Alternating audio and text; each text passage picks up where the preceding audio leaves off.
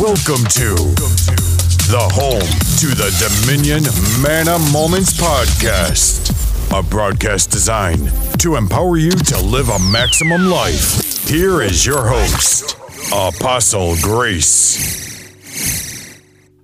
Shalom, shalom. Welcome to this week Dominion Manna Moment, and this is Apostle Grace.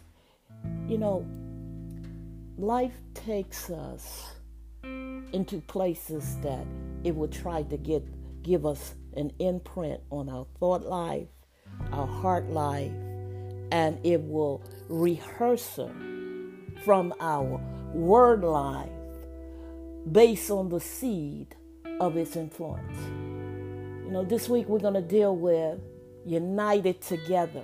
In other words, breaking free from the spirit of this unified. You know, unity is a powerful tool to win in life. We all probably have read about Abraham, our patriarch, how he handled the situation of disunity with Lot and his hermits. You see, every problem arises. God has a divine strategy and the solution to bring positive resolution. Since the Ancient of Days, there have been folks aiming to become the God over their own lives. And, and they eh, come with all kinds of solutions that will create a bigger problem or perhaps a messier situation. In Genesis, the 11th chapter, verse 5 and 6, it tells us the Lord came down and looked at the city and the tower the people were building. And he said, Look, the people are united and they all are speaking the same language. After this, there is nothing they set out to do will be impossible for them. Now check this out. Unity create a climax of heaven that will cultivate divine success. There is a greater power in being unified.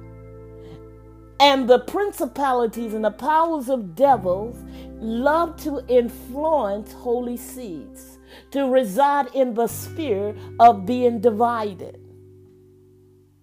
You see, division is designed to rob one from the obtaining God's best. It's important that we understand that God's power flow where there is unity. Division is a destiny and a life destroyer. Families are destroyed by division. And and executing the, the evil strategies and intoxicated solutions versus literally waiting for the wisdom of God. Destinies are hijacked. Poverty occur due to one feeding on the lies of the devil. This its job is to divide man regardless of gender from truth authenticness. He wants you to believe the lie. You know, all of us, somewhere in our life, we, we heard something and we thought it was the truth, but it was not the truth, the divine truth. And so we begin to build our lives based on this false accusation that is masked in the dimension that make you believe it's the truth. Psalms 133, verse 1, it paints a great picture how unity can cultivate blessing results in one's Eden garden. It says, Behold, how good and how pleasant it is for the brethren to dwell together in unity. Unfortunately, this does not always happen. Anxiety and strife were causing division in the Philippi church. Two ladies were were, were not getting along. Instead of striving to the cause of Christ, they just didn't like one another.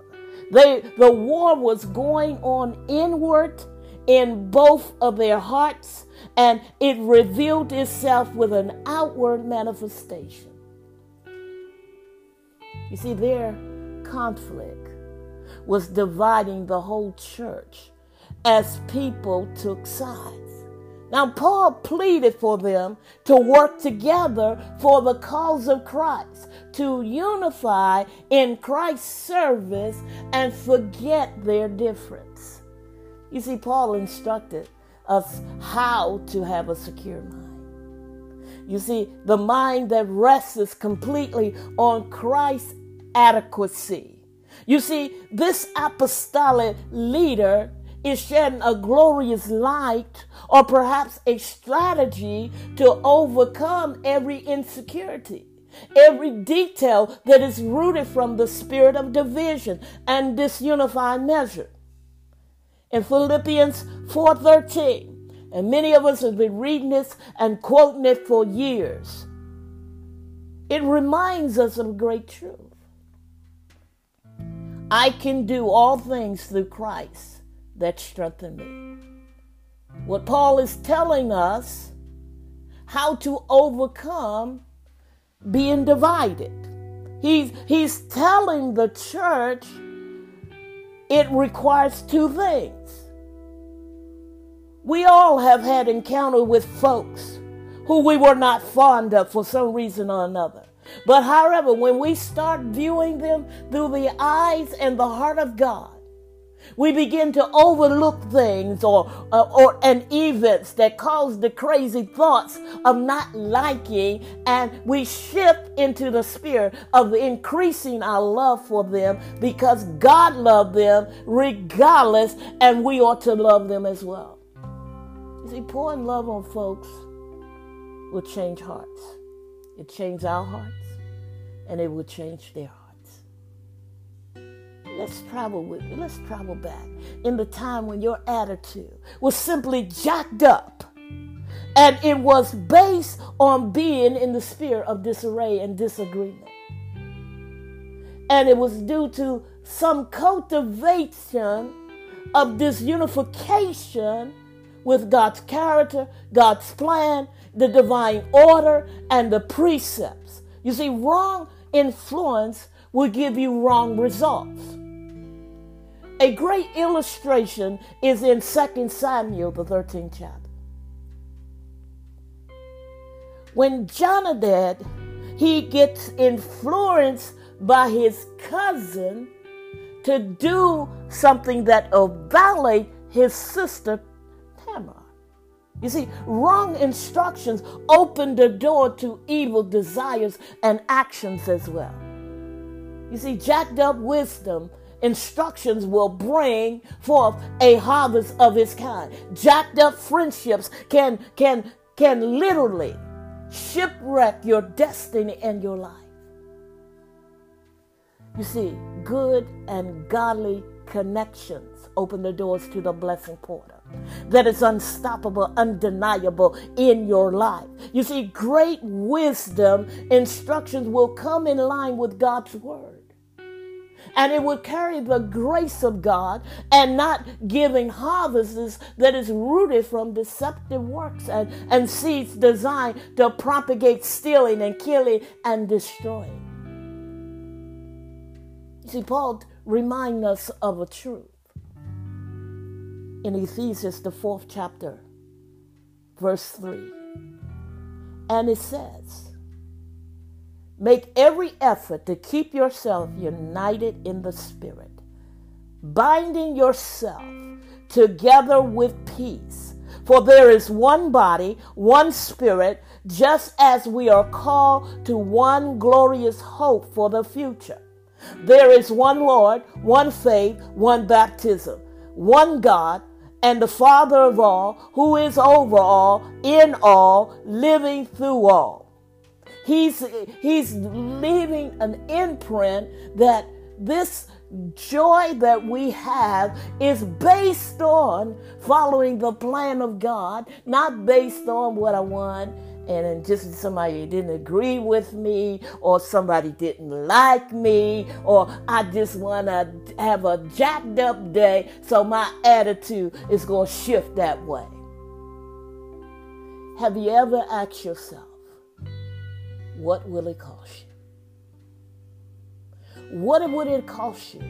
You know, on those faith projects that you have, on those dreams that you have, on, on those high expecting of the goodness of God. Have you ever asked yourself, what will it cost? What? You see, so many times we go to life and we say, This is my DNA, and we fail to close the door of having a seed conscience. You see, a seed conscience will, will, will bring us to the place that we'll be really serious about our harvest. Serious about God, that knowing He's faithful, but knowing that He also has given me a criteria that I must execute.